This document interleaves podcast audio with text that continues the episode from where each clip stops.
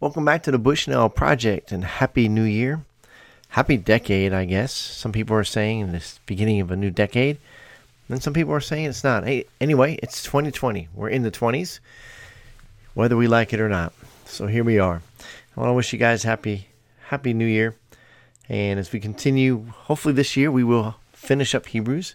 Pretty confident of that. If the if the Lord gives me breath, then I should be done with Hebrews here in the next two or three or four weeks. So maybe even before January is up. But just want to wish you guys a happy new year and, and think about what we're doing, you know, especially to my sons now with four sons and three sons in law and the other few that follow me. I just want to encourage you and challenge you guys in this new year to remember who we serve and what we're about that we're not of this world, that we are of a world that uh, God is calling us to.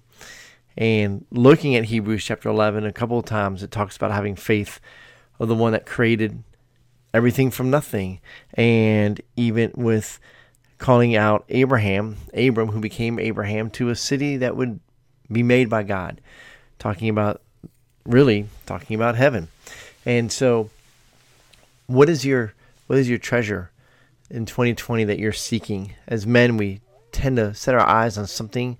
We want to be a part of something bigger than ourselves, and it's easy to get distracted by the stuff of this world, whether it's work or even family or a hobby or sports or entertainment, whatever it might be, that we stay focused on the task that God has placed us here for.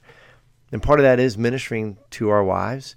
It's honoring and respecting those in authority over us, whether that's parents or a boss, our pastors, our leaders in our country, or wherever we might be. So I want to encourage you this year to, to be focused on what God is doing in your life and, and to think about, for instance, in Hebrews 11 6, talking about what is faith, that and without faith it is impossible to please him, for whoever would draw near to God must believe that he exists and that he rewards those who seek him. And then it goes on to talk about Noah that we just talked about, right? So by faith, Noah being warned by God concerning events as yet unseen, in other words, rain, in reverent fear constructed an ark, an ark for the saving of his household. By this he can he condemned the world who had never seen rain. Like, what are you doing? What are you building? What are you crazy? And became an heir of the righteousness that comes by faith. So we need to we need to live by faith, and part of that is is is not bowing to the culture, not bowing to the things of our culture. Noah didn't bow to the culture of his day, and he said, "No, there is a God." And he's not really pleased with us, and so he is going to send rain, even though you've never seen it. I think back in those days, probably I wasn't there, but the earth was probably enclosed with a greater atmosphere control, if you will, like a glass house effect.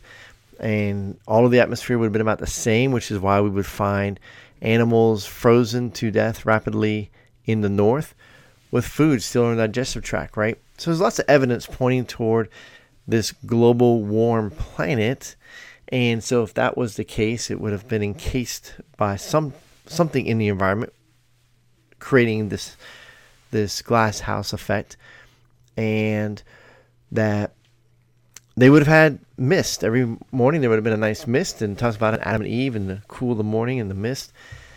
So that's how things would have been watered, and rain would have been an oddity.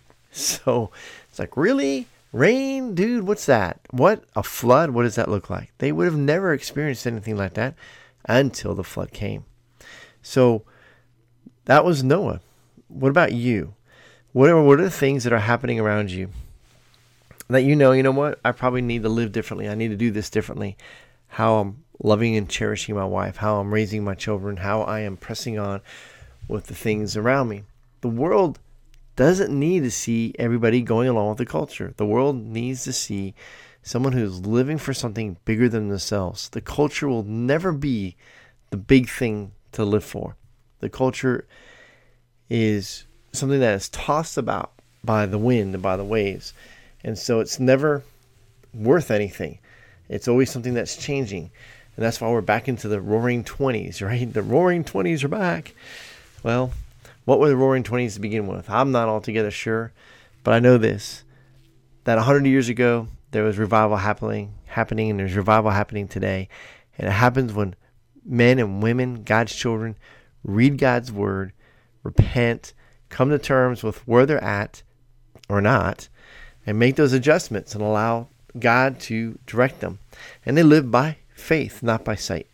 And as those people do that, and it doesn't take an army of them to make change, they bring about change. And the world needs to see, especially in the Western culture, needs to see some Christians who will rise up and be those change agents. Praying that you'll grab your Bible and be part of that in 2020. Reading your Bible, studying, praying, becoming a prayer warrior, and doing the right things. So let's be those men who do what's right and let's press forward. Let's encourage one another. Let's stay the course. Let's press on for that which God has us for, has taken hold of us for. And I promise you that the world He's calling to us to go to is much greater than this world. So don't put your roots deep into this world. Although I don't believe He's destroying this world, I believe when He makes all things new, this world will be a part of it. It'll just be made new by Him. So, God bless you guys. Have a great day, a great week, and Happy New Year.